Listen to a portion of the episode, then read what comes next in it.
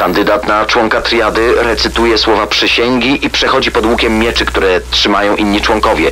Jeśli ja, jako przyszły członek tego stowarzyszenia, złamię tę przysięgę, miecze zejdą i mnie zabiją. Samochód, w którym jechał, został potrącony przez inne auto. Następnie zamaskowani mężczyźni otoczyli samochód, w którym siedział boss. Tam został wielokrotnie dźgnięty nożem. Sceny zbrodni w RMFFM.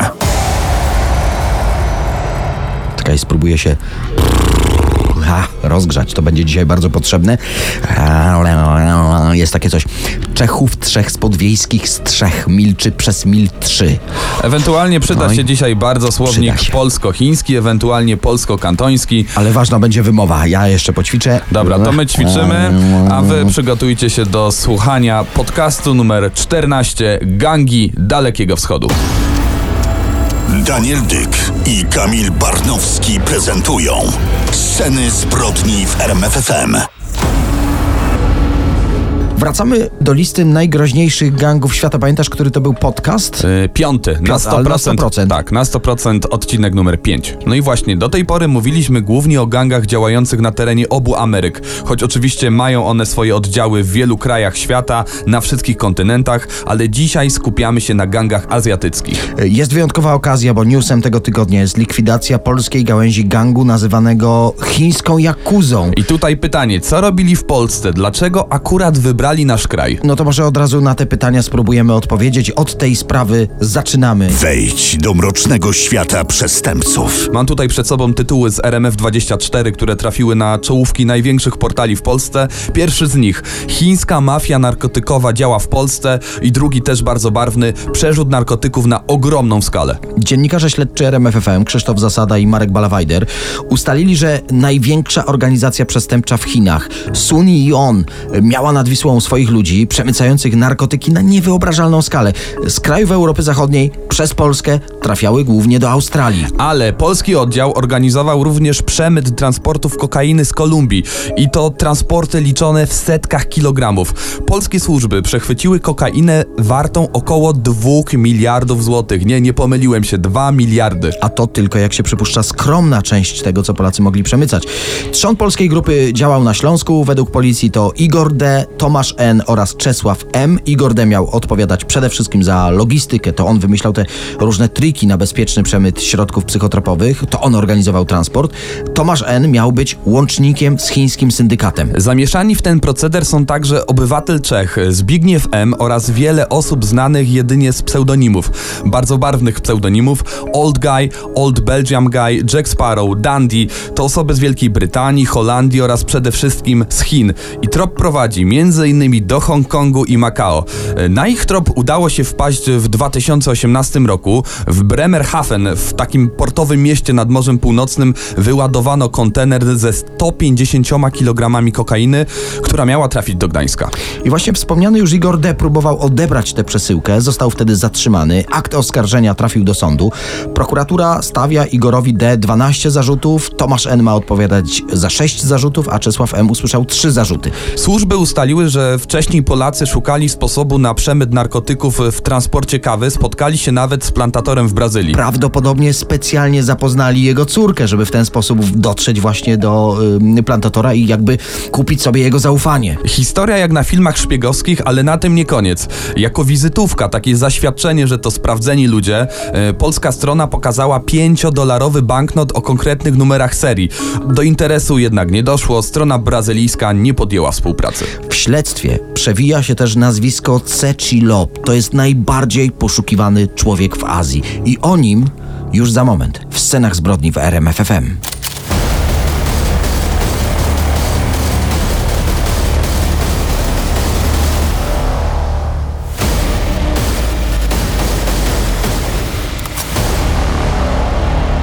Secilop, lat 56, to urodzony w Chinach Kanadyjczyk, jak się przypuszcza szef syndykatu Samgor, e, tak też bywa nazywany. Pseudonim Samgor po kantońsku znaczy brat numer 3, a jego syndykat odpowiada za produkcję i przemyt metamfetaminy, heroiny i ketaminy, głównie w Azji oraz w rejonie południowego Pacyfiku. Narkotyki często rozprowadzane są w torebkach z herbatą i uwaga, jego biznes narkotykowy przynosi zysk kilkudziesięciu miliardów dolarów tylko w ciągu jednego roku. To ja teraz będę bardzo uważnie patrzył, jaką ja herbatę piję. Czy ona tam nie jest za mocna, tak? Czy, czy nie jest za biała? Ale a propos tych pieniędzy, ja z kolei trafiłem na dane, że chińska mafia kierowana przez Cechilopa w roku 2018 zarobiła od 8 do 17 miliardów dolarów. kilkadziesiąt miliardów czy kilkanaście miliardów. Podejrzewam, że jak to w przypadku danych policyjnych zyski są jedynie szacunkowe, a może nawet jedno nie wyklucza drugiego, wiesz, może w 2018 mieli słabszy rok, nie, Biznes nie się troszeczkę gorzej O, to, to. kręcił. Niezaprzeczalne jest to, że śledczy stawiają C w jednym szeregu z największymi bossami narkotykowego świata.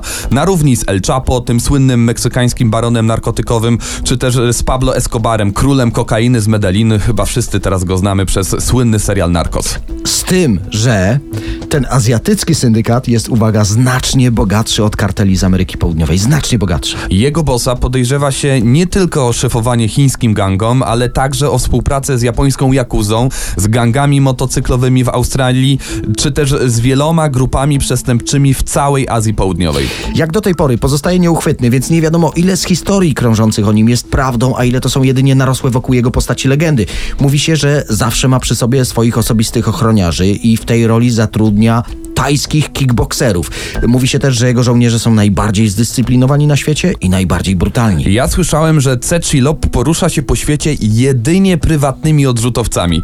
Chętnie z rodziną, podobno widywany jest regularnie w pięciogwiazdkowych kurortach wypoczynkowych. Czytałem, że któraś z agencji namierzyła go, jak w Tajlandii ubijał swoje mroczne interesy, ale nie ubrany w jakieś mroczne szaty, tylko przy basenie, w shortach i w podkoszulce, jak zwykły turysta. Słyszałem też, że lubi hazard i potrafi lecieć, gdy ma taki kaprys do dowolnego kasyna na świecie i wtedy wydaje tam nawet kilka milionów euro. Tak, po, podobno jednej nocy w kasynie w Macao stracił tylko 60 milionów euro. Obstawia też wyścigi konne najchętniej w Wielkiej Brytanii. No i tutaj podkreślamy, nie wiemy ile prawdy jest w tych jego podróżach. Pewnie nie do wszystkich kasyn świata ma wolny wstęp. Ścigany jest przecież przez 20 agencji wywiadowczych i służb policyjnych Azji, Ameryki Północnej oraz Europy. Zresztą tej międzynarodowej operacji nadano kryptonim Kungur.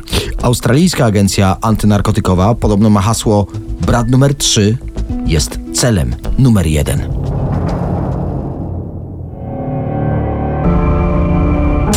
zabójcy, seryjni mordercy i sceny zbrodni w RMFFM.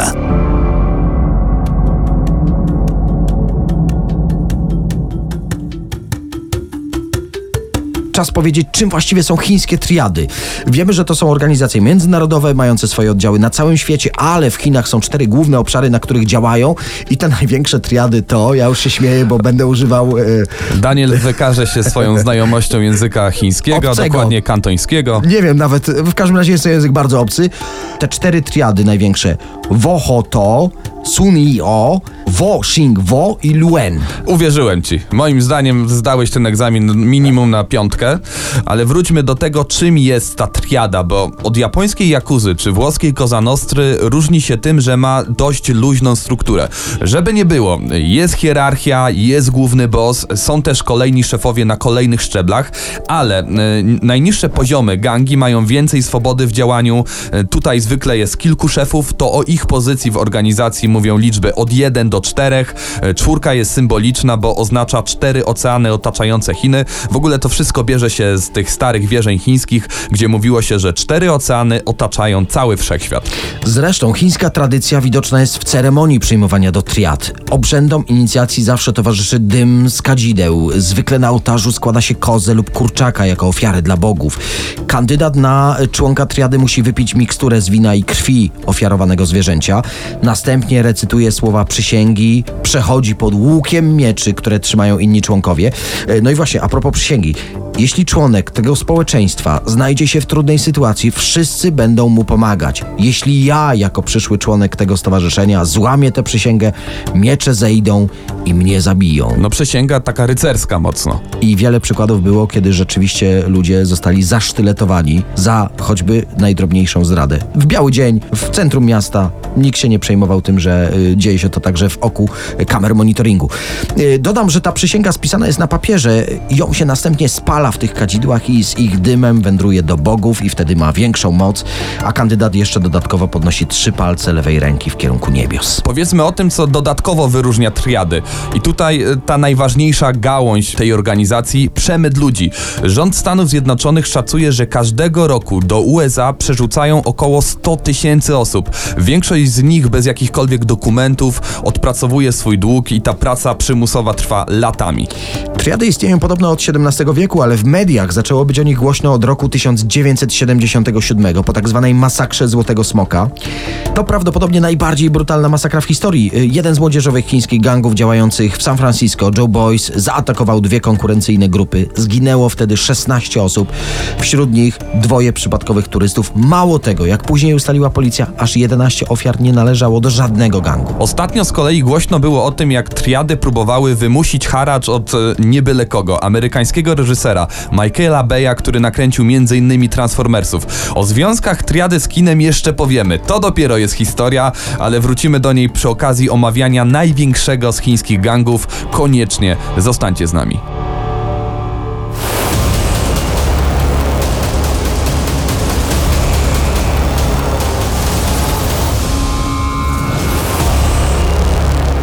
Obiecaliśmy o tej największej z triad powiedzieć. Ma ponad 55 tysięcy członków na całym świecie. Poza Azją organizacja jest aktywna m.in. w Kanadzie, Wielkiej Brytanii, USA i Francji, a nazywa się Sunni On. I w swoim repertuarze, jak e, wszystkie triady z Azji, mają ściąganie haraczy, handel narkotykami, handel ludźmi, pranie brudnych pieniędzy i nielegalny hazard. To może kilka takich kamieni milowych y, w najnowszej historii tej organizacji. W latach 80. triada ta została bardzo mocno osłabiona. Wszystko przez byłego policjanta z Hongkongu, który był jej członkiem i od środka infiltrował całą organizację. Jego działania doprowadziły do aresztowania 11 kluczowych członków triady. Zidentyfikowano nawet ówczesnego przywódcę Huang Waima. Y, W trakcie przeszukania jego biura policja natrafiła na listę prawie tysiąca nazwisk, prawdopodobnie jak, y, jak przypuszczano członków y, Sunni On. Ale podczas procesu boss tej mafii utrzymywał, że jest niewinny, a znaleziona lista to spis potencjalnych darczyńców takiego filantropijnego klubu Lions, a on jest prezesem lokalnego oddziału, więc taką listę po prostu musi mieć przy sobie. 20 stycznia 1988 roku sąd na podstawie zgromadzonych dowodów skazał y, Huenga i czterech jego współpracowników na zaledwie 7,5 roku więzienia. Mówię zaledwie w kontekście skali ich działalności. Na podstawie tych wydarzeń w 2012 roku powstała gra Sleeping Dogs, gdzie główny bohater, policjant, próbuje rozbić triadę od wnętrza, działając pod przykryciem. Teraz przenosimy się 20 lat później, sierpień 2009 roku. Kolejny szef triady, Li Tai Lung Li, został zamordowany przed jednym z ekskluzywnych hoteli w Hongkongu. Samochód, w którym jechał, został potrącony przez inne auto. Następnie zamaskowani mężczyźni otoczyli samochód, w którym siedział boss i został on w nim wielokrotnie zadźgany na śmierć. Wszystko wyglądało na zaplanowaną egzekucję albo zemstę konkurencyjnego gangu. Od tego czasu trzech późniejszych szefów triady próbowało utrzymać e, potęgę tej organizacji, ale z coraz gorszym skutkiem. Od 2012 roku policja zatrzymała kilkaset osób, kilkaset należących do triady Sun-Yon. Wszystkich słuchaczy, wydaje mi się, może zastanawiać to, dlaczego triada w Chinach, a zwłaszcza w filmach z Hongkongu, prezentowana jest tak, powiedziałbym, bardzo rycersko, pozytywnie. E, Raczej jako tacy bohaterowie o wyjątkowym moralnym kodeksie, niezwykłych ceremoniałach. Tak, ale to tylko i wyłącznie dlatego, że jedna z dywizji tej triady inwestowała w przemysł filmowy. Mają więc wpływ na filmowców, aktorów, aktorki, a nawet scenarzystów, więc nie ma się czemu dziwić, że akurat taki obraz został wykreowany. No to z historii najnowszej warto zwrócić również uwagę na współpracę tej mafii z Hongkongu z mafią meksykańską. Jak donosi dziennik hongkoński South China Morning Post, informacja z 2014 roku, wraz ze światowym wzrostem zapotrzebowania na metamfetaminę, dwie największe hongkońskie triady zaopatrują meksykański kartel Sinaloa w składniki potrzebne do jej wytwarzania. Sceny zbrodni w RMFFM. Ciąg dalszy za chwilę.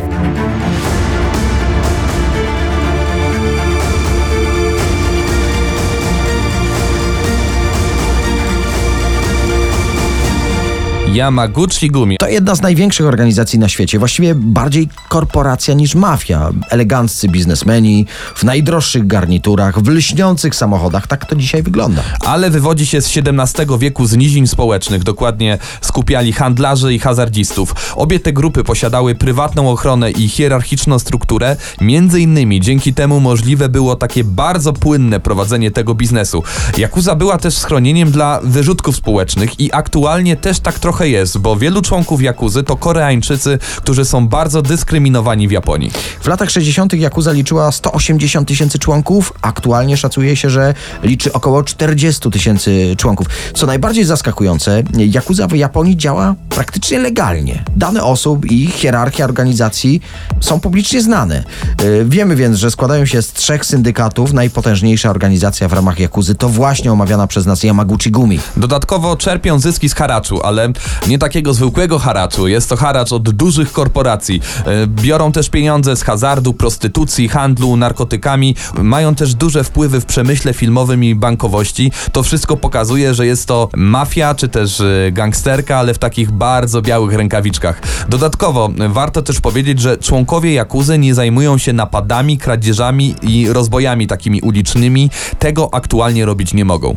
Jako część Jakuzy członkowie gangu muszą zerwać wszystkie więzi rodzinne. W razie niezastosowania się do tych zaleceń, gangster poddawany jest brutalnemu rytuałowi yubitsume, odcięcie palców. Y, To jest najniższa kara za złamanie kodeksu Jakuzy. Zresztą y, sam sobie ten palec musi odciąć. Najwyższą karą jest tak zwane ostateczne wydalenie. Oznacza to, że taki człowiek nie może należeć już do żadnego gangu.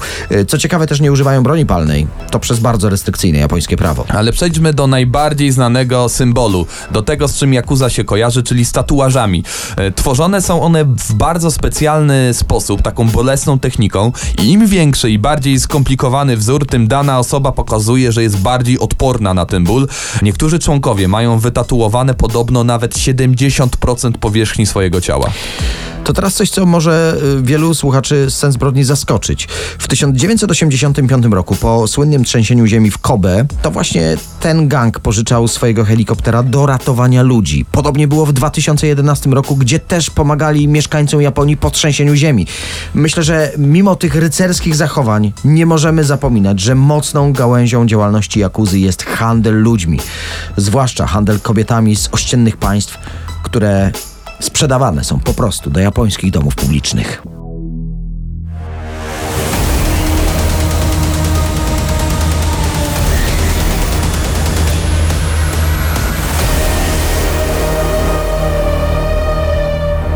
Czas na kolejny ze słynnych gangów Azji, The Company, grupa przestępcza z Bombaju. A tak dokładnie, założona i kontrolowana przez Daud Ibrahima, terrorystę, handlarza broni i handlarza narkotyków. W 2011 roku Ibrahim znalazł się nawet na liście najbardziej poszukiwanych osób na świecie. Więcej, zajął tam nawet miejsce na podium. Według raportu Kongresu Stanów Zjednoczonych z 2015 roku The Company y, liczy 5 tysięcy członków, działa w Pakistanie, Indiach, w Zjednoczonych Emiratach Arabskich, ma strategiczny sojusz ze służbami specjalnymi Pakistanu i podobno współpracują również z Al-Kaidą. I tak naprawdę historia tej organizacji to historia Daud Ibrahima. Już w latach 70. jako niespełna dwudziestolatek pracował dla lokalnego przemytnika Bashu Dady, który był bliskim przyjacielem jego ojca i to też bardzo ciekawe. Jego ojciec był policjantem. No i ojciec Ibrahima i jego powiedzmy to w dużym uproszczeniu pracodawca w pewnym momencie się pokłócili i przez to doszło do pierwszej wojny gangów w historii Bombaju. Od tego momentu Daud y, wraz z ludźmi Baszudady, którzy postanowili do niego dołączyć, rozpoczęli przemyt na gigantyczną skalę, ale już oczywiście na swój rachunek. Dodatkowo powiązani są z zakładami bukmacherskimi, z których podobno czerpią gigantyczne dochody. Teraz czas na y, krótkie kalendarium tej organizacji. 1986 rok D Company wyeliminowało kolejny gang w Bombaju. Ten gang nazywał się Patan i tym samym zdobyli cały rynek. Siedem lat później, w 1990 1993 roku Ibrahim został oskarżony o zorganizowanie ataków bombowych w Bombaju, w których zginęło ponad 200 osób, a 1100 zostało rannych. Daud Kompany jest powiązany z Bollywood. Ba, nie jestem znawcą tego kina, ale gdzieś trafiłem na informację, że szef tego gangu jest jedną z tych rozpoznawalnych gwiazd. Podobno zagrał w kilku znaczących bollywoodzkich produkcjach. Za to pewne jest to, że szef D. Company jest poszukiwany od 1994 roku, a jego majątek szacowany jest na ponad 6 miliardów dolarów. Nagroda za jego schwytanie też wynosi ogromną sumę, bo ponad 25 milionów dolarów. No i według informacji rządu indyjskiego obecnie mieszka w Pakistanie i stamtąd kieruje całą organizacją. Powiedziałeś 25 milionów dolarów, Zgadza się. a ty właśnie wskazałeś miejsce jego przebywania w Pakistanie. Ja nie wiem, ale moim zdaniem zasłużyłeś na nagrodę. Ta nagroda jest za schwytanie, a nie za wskazanie miejsca, ale tak czy siak jakiś procent mi się należy. Płatni zabójcy, seryjni mordercy i sceny zbrodni w RMFFM. Może niepotrzebnie o tych Czechach y, tam ćwiczyłem, Czechów Ja mówiłem trzech. ci, te chińskie zagadki musisz przygotować, chińskie Za słabo się rozgrzałem. cały czas. Może wiem. ty znasz jakąś zagraniczną taką wyliczankę? Ja o Szwedach znam tylko. Co znasz o Szwedach? Jestem ze Szwecji i cóż, że ze Szwecji. No i widzisz, i też nie do końca dobrze to potrafię. To, to już bliżej by było Azji, jakbyśmy mówili o tym, że suchą szosą sz, sz, kto? Sasza szedł. Tak, i on tam doszedł, a potem była wiosna i pachniała saska w kępa. Dobra, my już kończymy, bo jak Lepiej słyszycie, tak. to niestety to zaraz się wszystko potoczy w złą stronę. Wracamy do was za tydzień, przymierzamy się do tematu masowych morderców, ale jeszcze nie wiemy, gdzie to wszystko się potoczy. Za dzisiaj dziękujemy. Kamil Barnowski. I Daniel Dyga, może sprawdźcie, może tych masowych morderców już zrobiliśmy i ten podcast numer 15 leży tuż obok. Daniel Dyk i Kamil Barnowski prezentują Sceny zbrodni w RMFFM.